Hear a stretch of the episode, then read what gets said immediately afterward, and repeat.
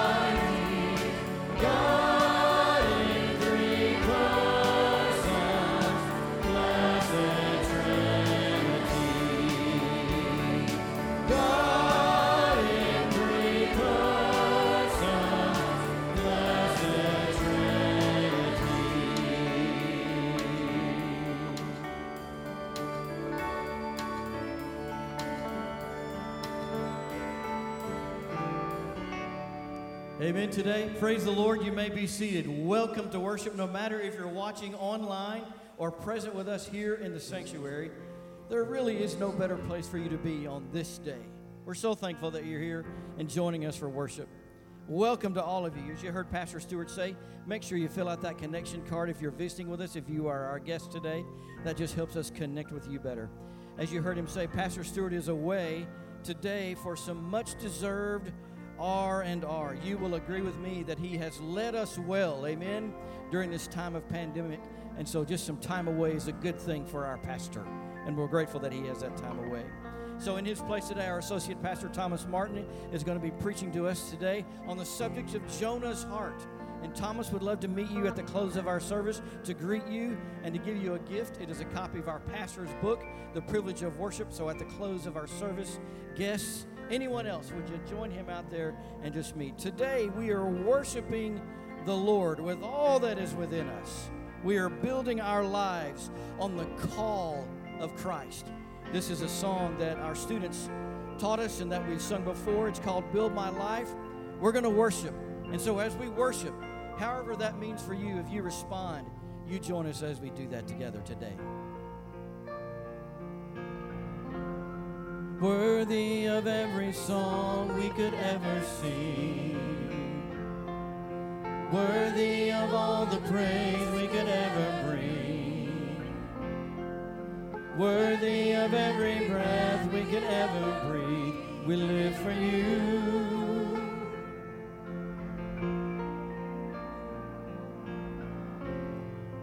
Jesus, the name above every other name. Jesus, the only one who could ever save. Worthy of every breath we could ever breathe. We live for you. We live for you.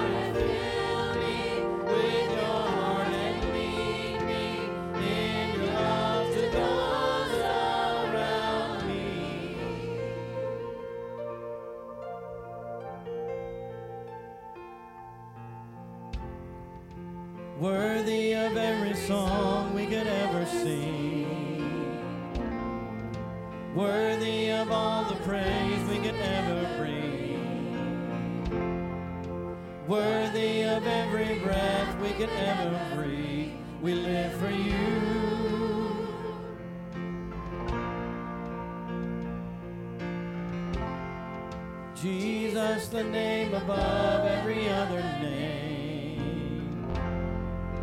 Jesus, the only one who could ever save.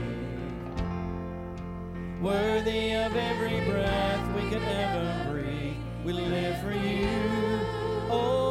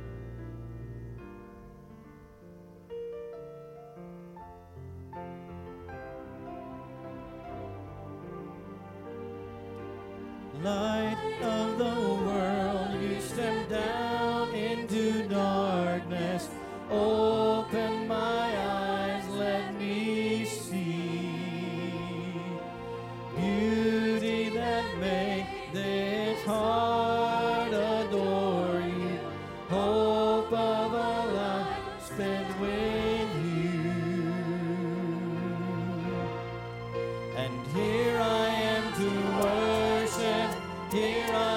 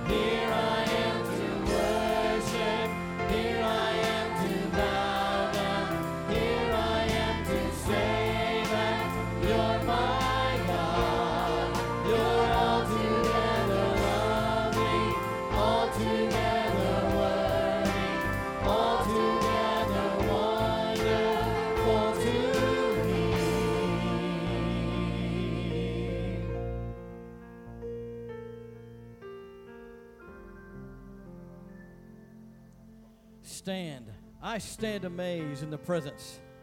Let's lift our voices together today in song and worship the Lord Jesus together.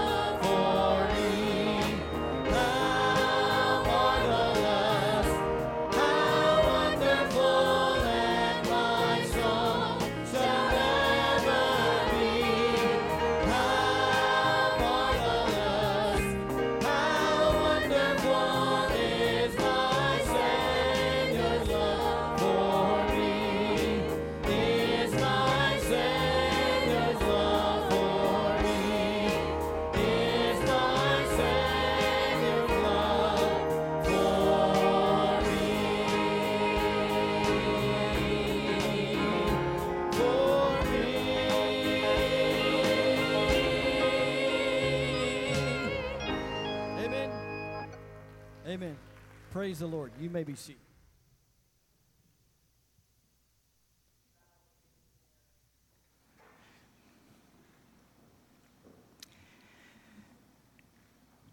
Father, we can do nothing but say how wonderful and how marvelous what you have done in our lives as believers.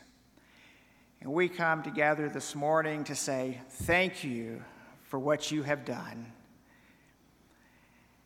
And we know what you have done, and we're excited about what you can do and will do. And so we pray right now for each one of us in this room, each one watching on our iCampus, that you would speak to our hearts that you would hear that we would hear the message that you have as we look at the life of Jonah today and that you would use it to guide us and to show us what it is we need to do. But Father, we don't want to just pray for us. We're here because someone did share the gospel with us. And so we just want to lift up those that we've been praying for, whether it's through our Who's Your One or maybe the people we come into contact with at grocery stores or gas stations or around, or as schools getting back together, we think of so many friends. Father, we pray for those that they too may hear the good news, that they too may come into a relationship with you. And Father, it's my prayer that you would use us to make that possible. This I pray in Christ's name. Amen.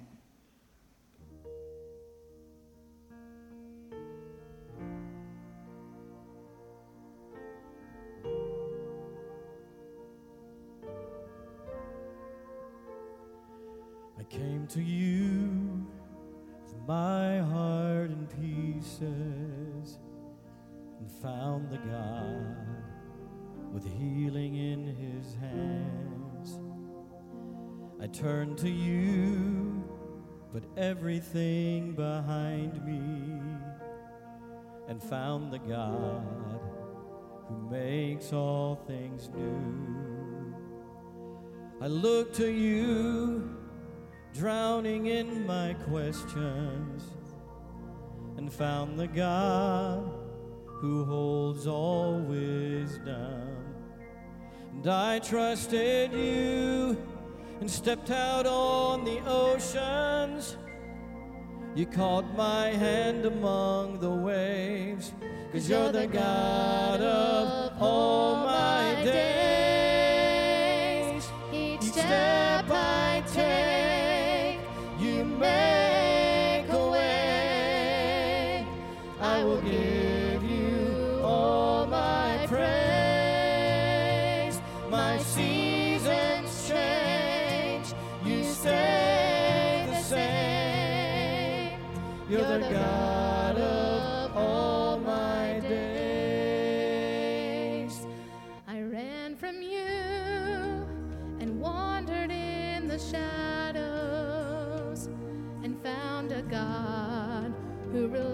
Relentlessly pursues.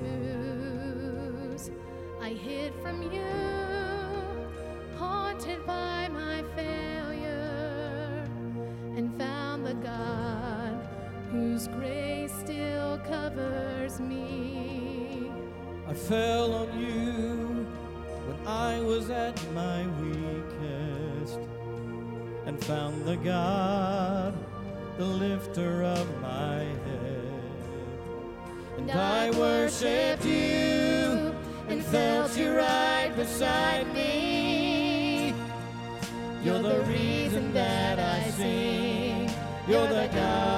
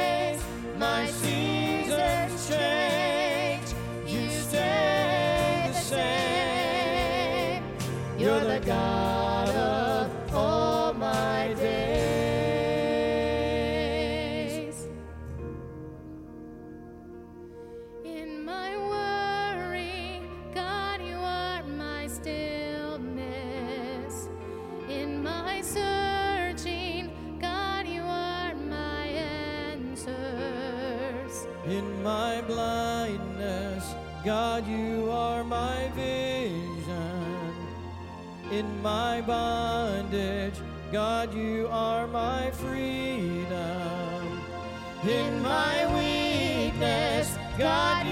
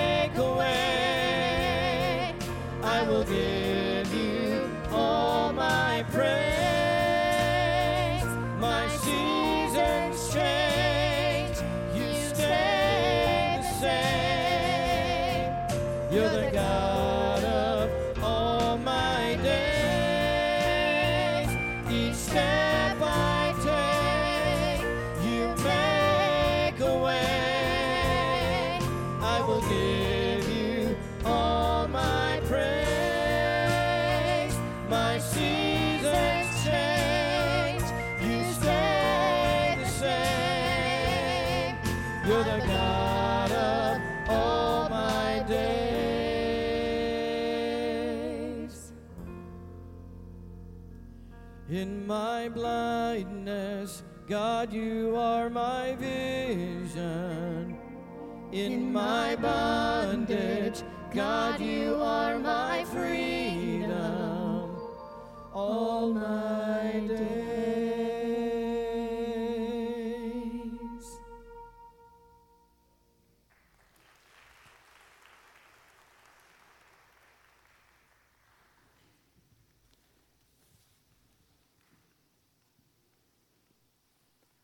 40 more days, and Nineveh will be overturned. That's it. That's the entire message that we know that Jonah preached to the town of Nineveh. And the brevity of that message is what makes this minor prophet, or this book of minor prophets, Jonah, so unique. See, typically when we look at those prophecies, we hear God's whole message, either to a person or to a group of people. But in this case, we don't get that. That was the entire message that was recorded in four whole chapters.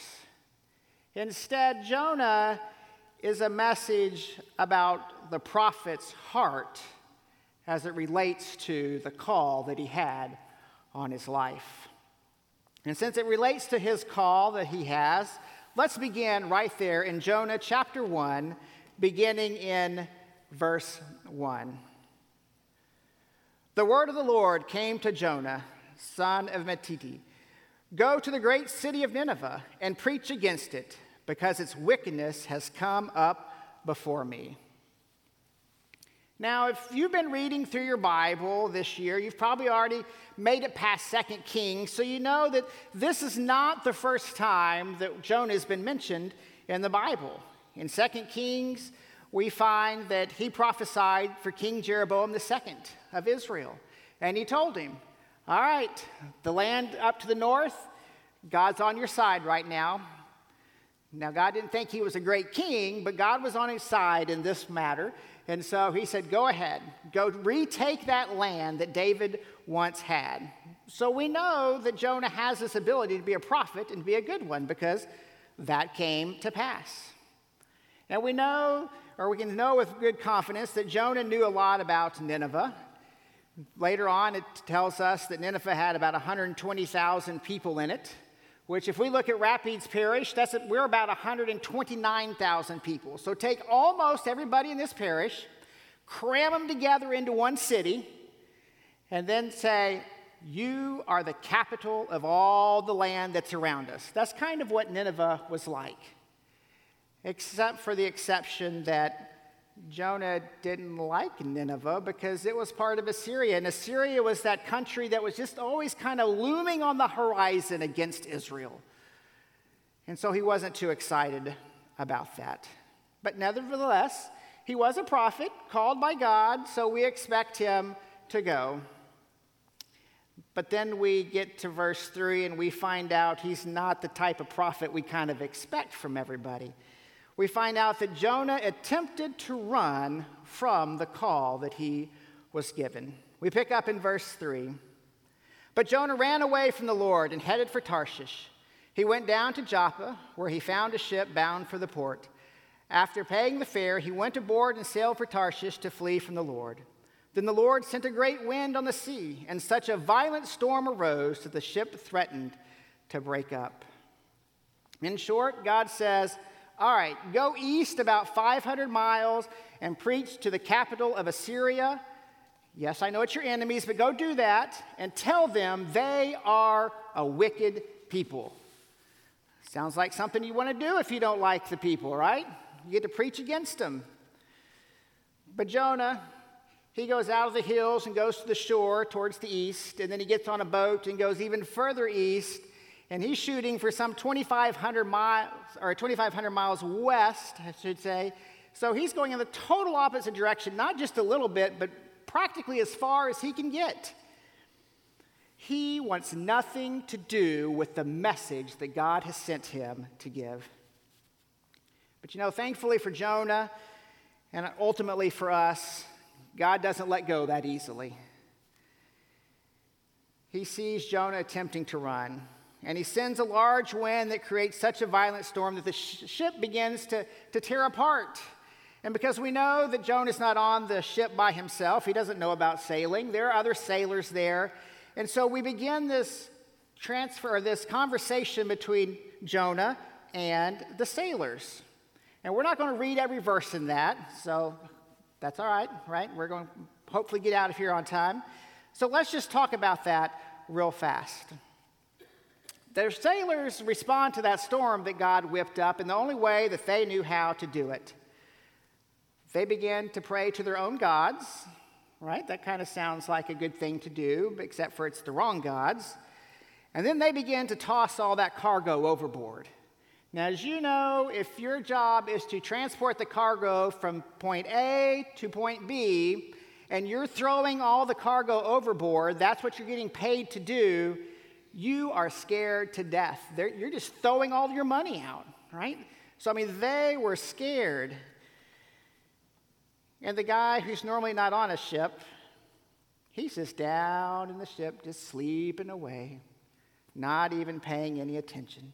And we don't know if that's because he's too tired from the mental and physical travels of his journey, or maybe it's because he's traveled all this way, and so he thinks, I'm on this ship, I'm in the middle of the sea, I'm down below sea level. God can't find me, all my worries are taken care of. But it wasn't long before the captain comes down to wake him up. And the captain says, Hey, we've been praying to our gods, and our gods are doing nothing. You call on your God and see if he can help us. And for the second time, the sailors do what they know how to do, except for this time, they're a little too impatient just to pray. And I guess they figured out that didn't work, so they decide to cast lots. They want a definitive answer. And the result? Jonah. Jonah's the problem. So they barrage him with all these questions Who's responsible? What do you do? What is your country? And finally, we hear a word from Jonah himself. And I think it's kind of funny that even though he's trying to run from God and he's trying not to do God's work as a prophet, he ends up sharing exactly what the sailors needed to hear. In verse 9, it says, He answered them, I am a Hebrew, and I worship the Lord, the God of heaven, who made the sea and the land. The sailors had already known that he was running from God. He had told them that at some point. And then he says that his God is the God of the sea. Well, it doesn't take him long to put those thing, two things together and figure out this is not going well. This is a problem. So they ask Jonah, What do we do to calm the sea? And Jonah gives his second response, which we would think would be repentance because he's a prophet. He knows these things. But instead, he says, Just pick me up and throw me into the sea. Just toss me off the boat and that's going to take care of it. And so the sailors, I mean, they figure out he is human, they have some compassion. And so they again do what they know how to do. They grab the oars and they start rowing. and they still can't get to land. It didn't work. So finally, they go with Jonah's plan. But before they go through with it, even they decide to pray to Jonah's God. And we see part of that in verse 14. They cried to the Lord, Oh Lord, please do not let us die for taking this man's life. Do not hold us accountable for living an innocent man for you, or for killing an innocent man for you. O Lord, have done as you pleased. So the sailors pray. They toss Jonah overboard, and the sea is calm. Jonah's attempt to run from God ended up having two different results. First, the sailors who tried to save themselves ended up praying to the Lord. They ended up fearing the Lord. They even made vows to him. That's a pretty good result for a prophet that was trying really hard not to be a prophet at all. But then the second result is Jonah had to listen to. Of course, as we know, if we've read this before, Jonah takes a little bit more convincing before he gets to that point. In verse 17 of chapter 1, we read But the Lord provided a great fish to swallow Jonah, and Jonah was inside the fish three days and three nights. Jonah needed three more days of trauma and soul searching before he too could call on the Lord to help save him. And when we get to the end of the prayer that we find in chapter 2, it says, And the Lord commanded the fish, and it vomited Jonah onto dry ground. I think a lot of times when we read this, we look at Jonah and we think, How? How can he do this? He is God's prophet. He knows what God is like, he knows what God does. Why? Why would he even try? But I believe what we should really be thinking after reading this is more like something along the lines that God's call remains whether we want it to or not. We could try to run, but the call is there. When we receive an instruction or a call from God, our response isn't always immediate if we're honest with ourselves. Sometimes we act like the sailors. We try to fix it ourselves. We try to do it how we best know how to do it. And other times we act like Jonah. We just run away and ignore the call like it's never been there. But in both instances, I think later on, we would say, you know, if I had listened and obeyed, there wouldn't even have been a problem because I'd have been where God wanted me to be. The call is still there. What has he called you to do? So we've seen Jonah's heart, which attempted to run from the call. And then we move to chapter 3, we find that Jonah's heart met just the letter of the call. As we read, we'll see his attitude is a little bit more like the prophets that we would expect them to be, but not completely like we would expect it to be. So let's look at this call again that's given a second time in Jonah chapter 3, verse 1. Then the word of the Lord came to Jonah a second time Go to the great city of Nineveh and proclaim it to the, proclaim to it the message I give you. So we're, we're getting better, right? We've got the same call, and we're told to do the same thing. So we think this is going to go well, but then we move on to that third verse. Jonah obeyed, and the word of the Lord, and went to Nineveh. Now, Nineveh was a very important city. A visit required three days. On the first day, Jonah started into the city and he proclaimed, 40 more days and Nineveh will be overturned. In Hebrew, that phrase, in 40 more days, Nineveh will be overturned, is just five words. It's as if Jonah says, All right, God, you got my attention. I'm going to do what you said. I'm going to go to this town, even though I don't really want to, and I'm going to preach the message that you've sent me to preach. But it's almost like he's doing, but I'm going to do it as quick as I can. Five words, and I'm out of here. I did my part. It's all up to you now. It's kind of the idea that I get when I read through that. But you know, even that half hearted message had one of the most fruitful responses that we read in Scripture. Verse 5 tells us that Jonah went out, or excuse me, the Ninevites believed God, they declared a fast, and all of them, from the greatest to the least, put on sackcloth. The Ninevites. These people who lived in this big old city, who had all this military power, had all this economic wealth, who believed in just a numerous gods, with one short message, decides the entire town is going to believe. Hmm. In response, they start a fast. They take off their normal clothes, put on the sackcloth to demonstrate their repentance and their remorse and all the things that they've done wrong. But then it goes on to tell us that not just the common people believe Jonah, but the king does as well. The one who has ruling power all over, over all the military and the economics and all of that, he too believes this brief message that's preached. And it says he took off his royal robes and covered himself with sackcloth. And eventually it even tells us that he sits down in the dust he was truly remorseful as well. And that could come for various reasons. It, obviously, it's because of God and God's power in the lives of someone who's listening to his message.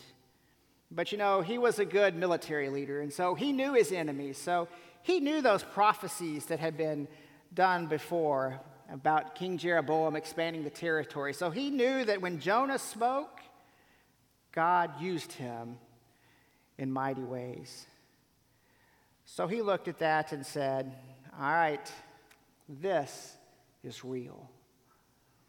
We need to do something about that. And so he responds as well, and he gives this decree to the people. And part of that decree, we read in verse 9, he says, Who knows? God may yet relent and with compassion turn from his fierce anger so that we will not perish. In other words, I don't really know 100%, but this is one of those things we need to listen, we need to pay attention, and we need to do this because Jonah said it, and God does use Jonah. In the last verse, we get the result of what happens this time. Verse 10 when God saw what they did and how they turned from their evil ways, he had compassion and did not bring up or did not bring upon them the destruction he had threatened. God simply showed who God is a God of compassion. Throughout the Old Testament, we repeatedly see that pattern where the people sin. God brings some kind of oppression or, or deliver some kind of judgment, and the people repent, and God brings deliverance. And we've seen it again here. It reminds us that God's plan will succeed despite our efforts. For Jonah, we do get that idea that he didn't really put 100% of his effort into the work that God had called him to do. And I think before we cast judgment on him for that, we need to examine our own lives and the calls that God has placed in our lives. How many times has God called us to do something? Maybe change a career, speak out against an injustice, maybe just tell the truth when it would not be convenient. How about sharing the gospel with someone? But instead, we run and try to hide. Or at best, we too kind of do it half heartedly. I think if we're honest, we've all fallen into that category. Maybe we're in that category right now. I don't know. But God still works through us. Now, before you get too excited and say, okay, good, God used Jonah, even though Jonah messed up, I'm messing up, so I don't have to worry about anything. Don't hear me say that I'm saying it's good or acceptable to run from God or try and hide from God. I am not. I'm saying that I'm thankful that in spite of me and my efforts, God still works. When all I see is what I can see, I try to make that work. But God sees so much more. And He has a plan, and it's going to come to fruition. So we've seen that Jonah's heart attempted to run from God. We've seen that he met the letter of the call. But now in this final chapter, we're going to see that Jonah's heart encountered the true spirit of the call. Now, for most preachers, an entire city, including the king, coming to have a relationship with Christ would be the best thing ever. In fact, you wouldn't be able to talk to them because all you would see is their feet floating by because they're on cloud nine.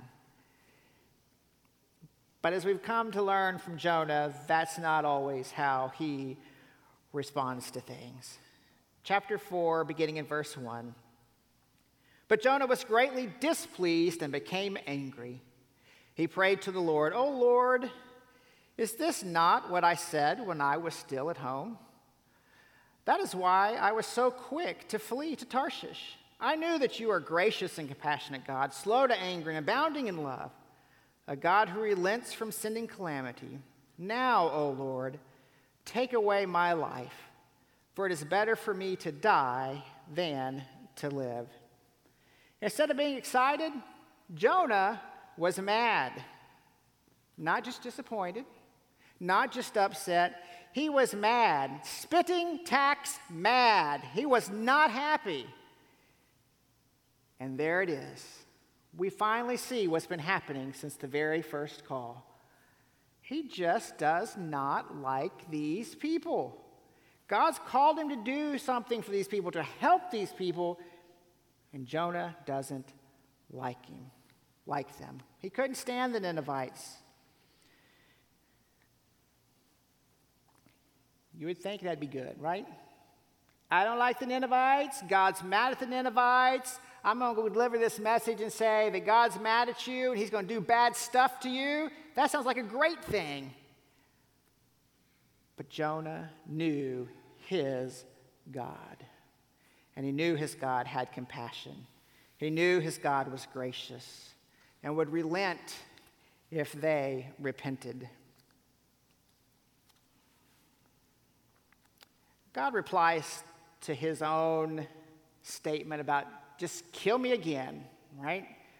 Tried that in the ocean, didn't or the sea, and it didn't work. So I, I'm just so mad, just, just get rid of me. I don't have anything to do with this at all.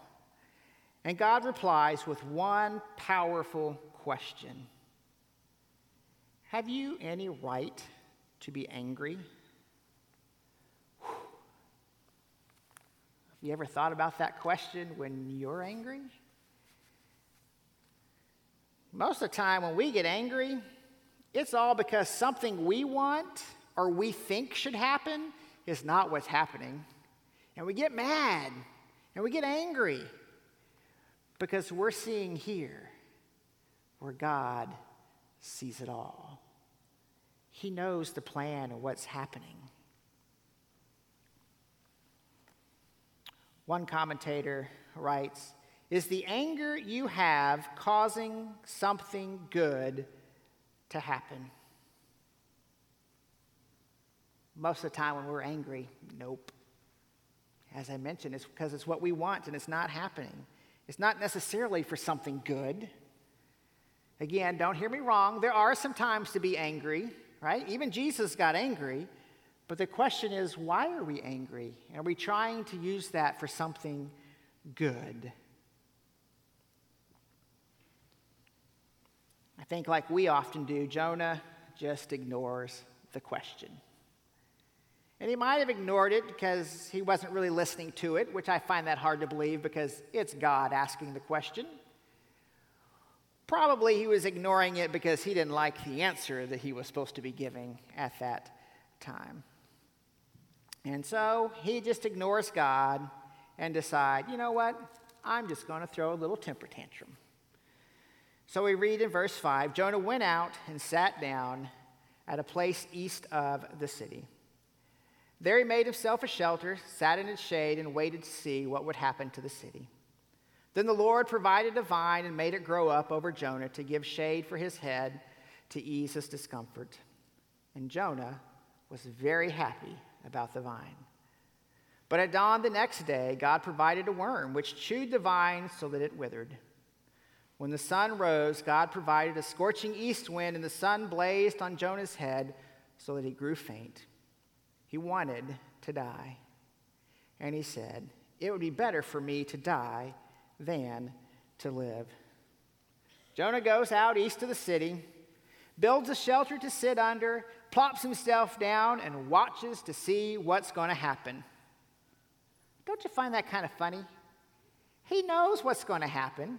He's not happy about what's going to happen, but he wants to go and to watch what's happening anyway. You know, our pastor often talks about when there's an issue coming up, we can pour gasoline on it or we can pour water on it. Well, Jonah has an issue in his own life, and he wants more gasoline. Pour the gasoline. I want to see what God's going to do, how he's going to save these people, even though I don't want them to be saved at all.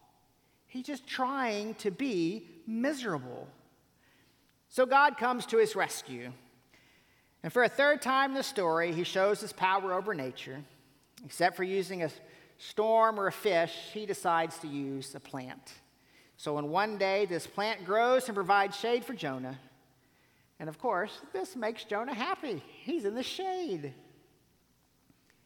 Just sitting, waiting, getting more angry, seeing what God's going to do, even though he knows what God's going to do. And though Jonah believes he is comfortable, God knows he's not. God knows that he is truly uncomfortable.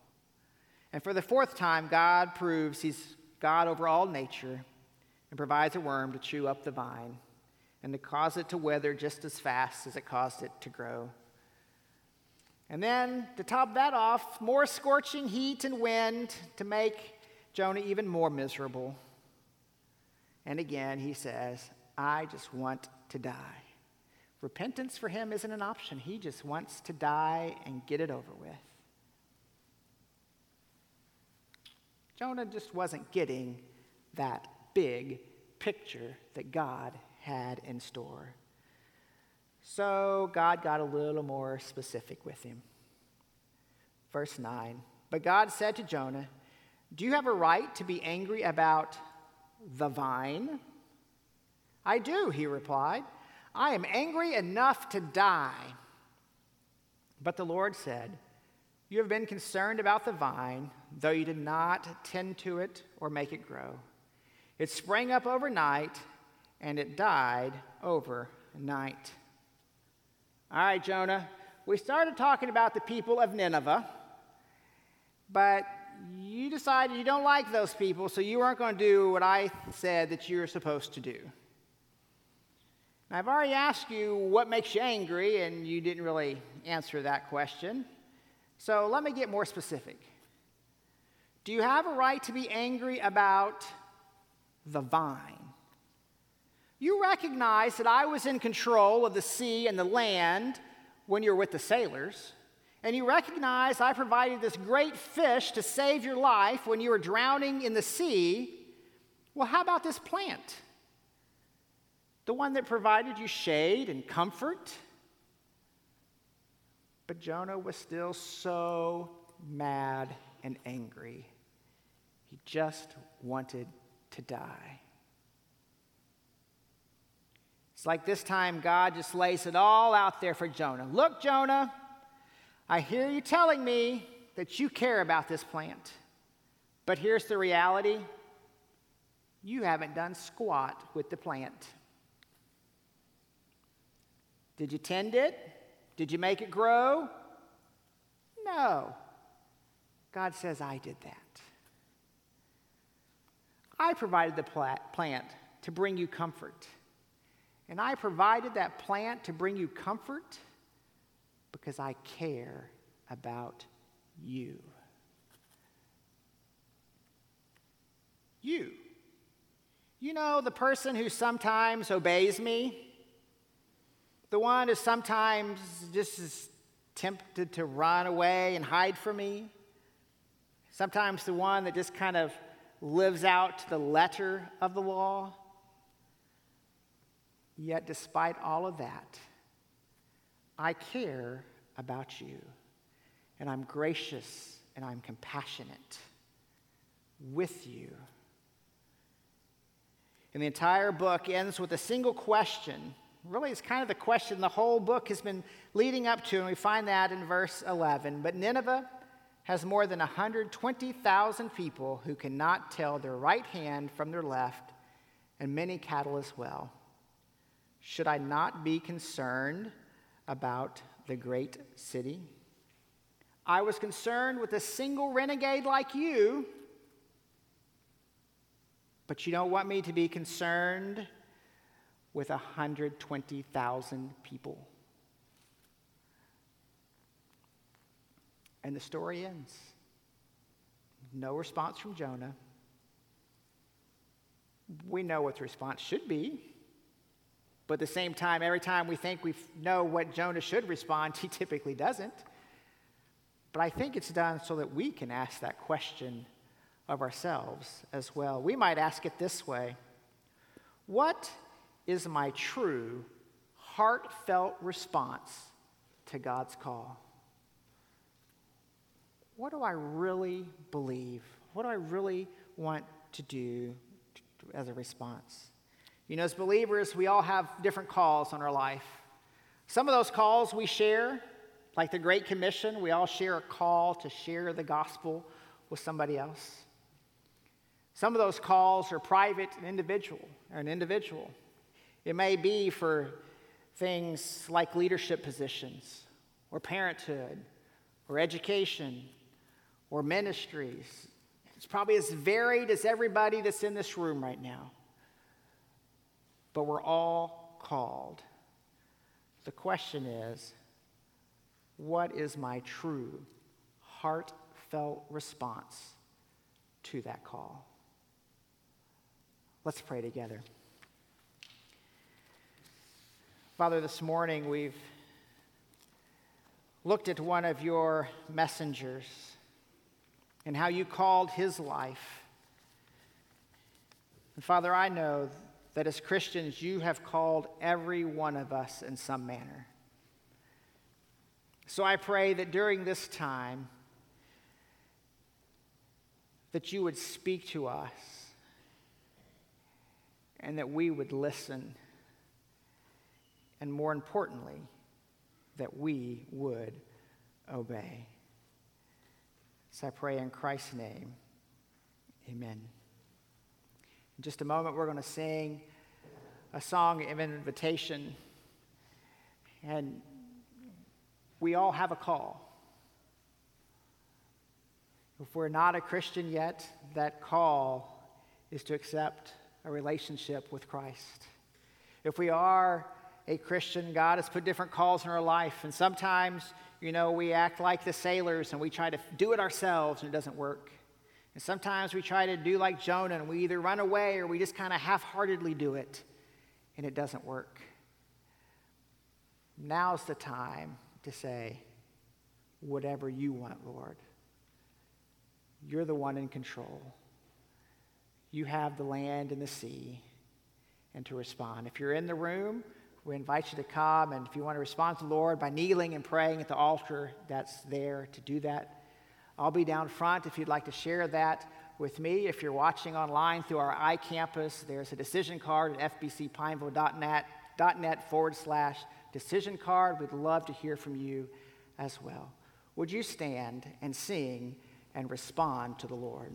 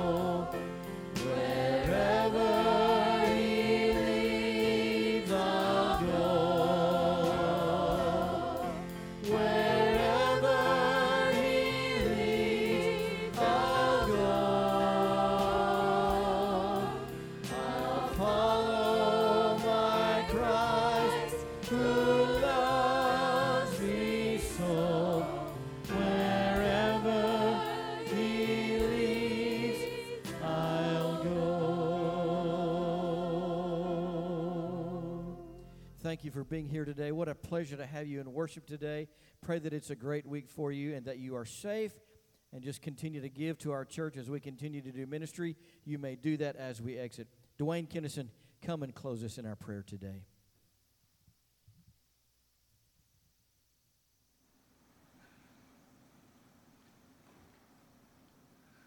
Thank you, Thomas, for the message that you brought to us today. It's so timely. Father, as we come before you today, that there's so many times that there's a little bit of Jonah in each one of us. Father, help us to. Father, I just thank you for your love and care, even though we fail you. Thank you for your message today. Go with us now as we go back out into the world. Help us to be that person that you would want us to be. In Jesus' holy name I pray. Amen.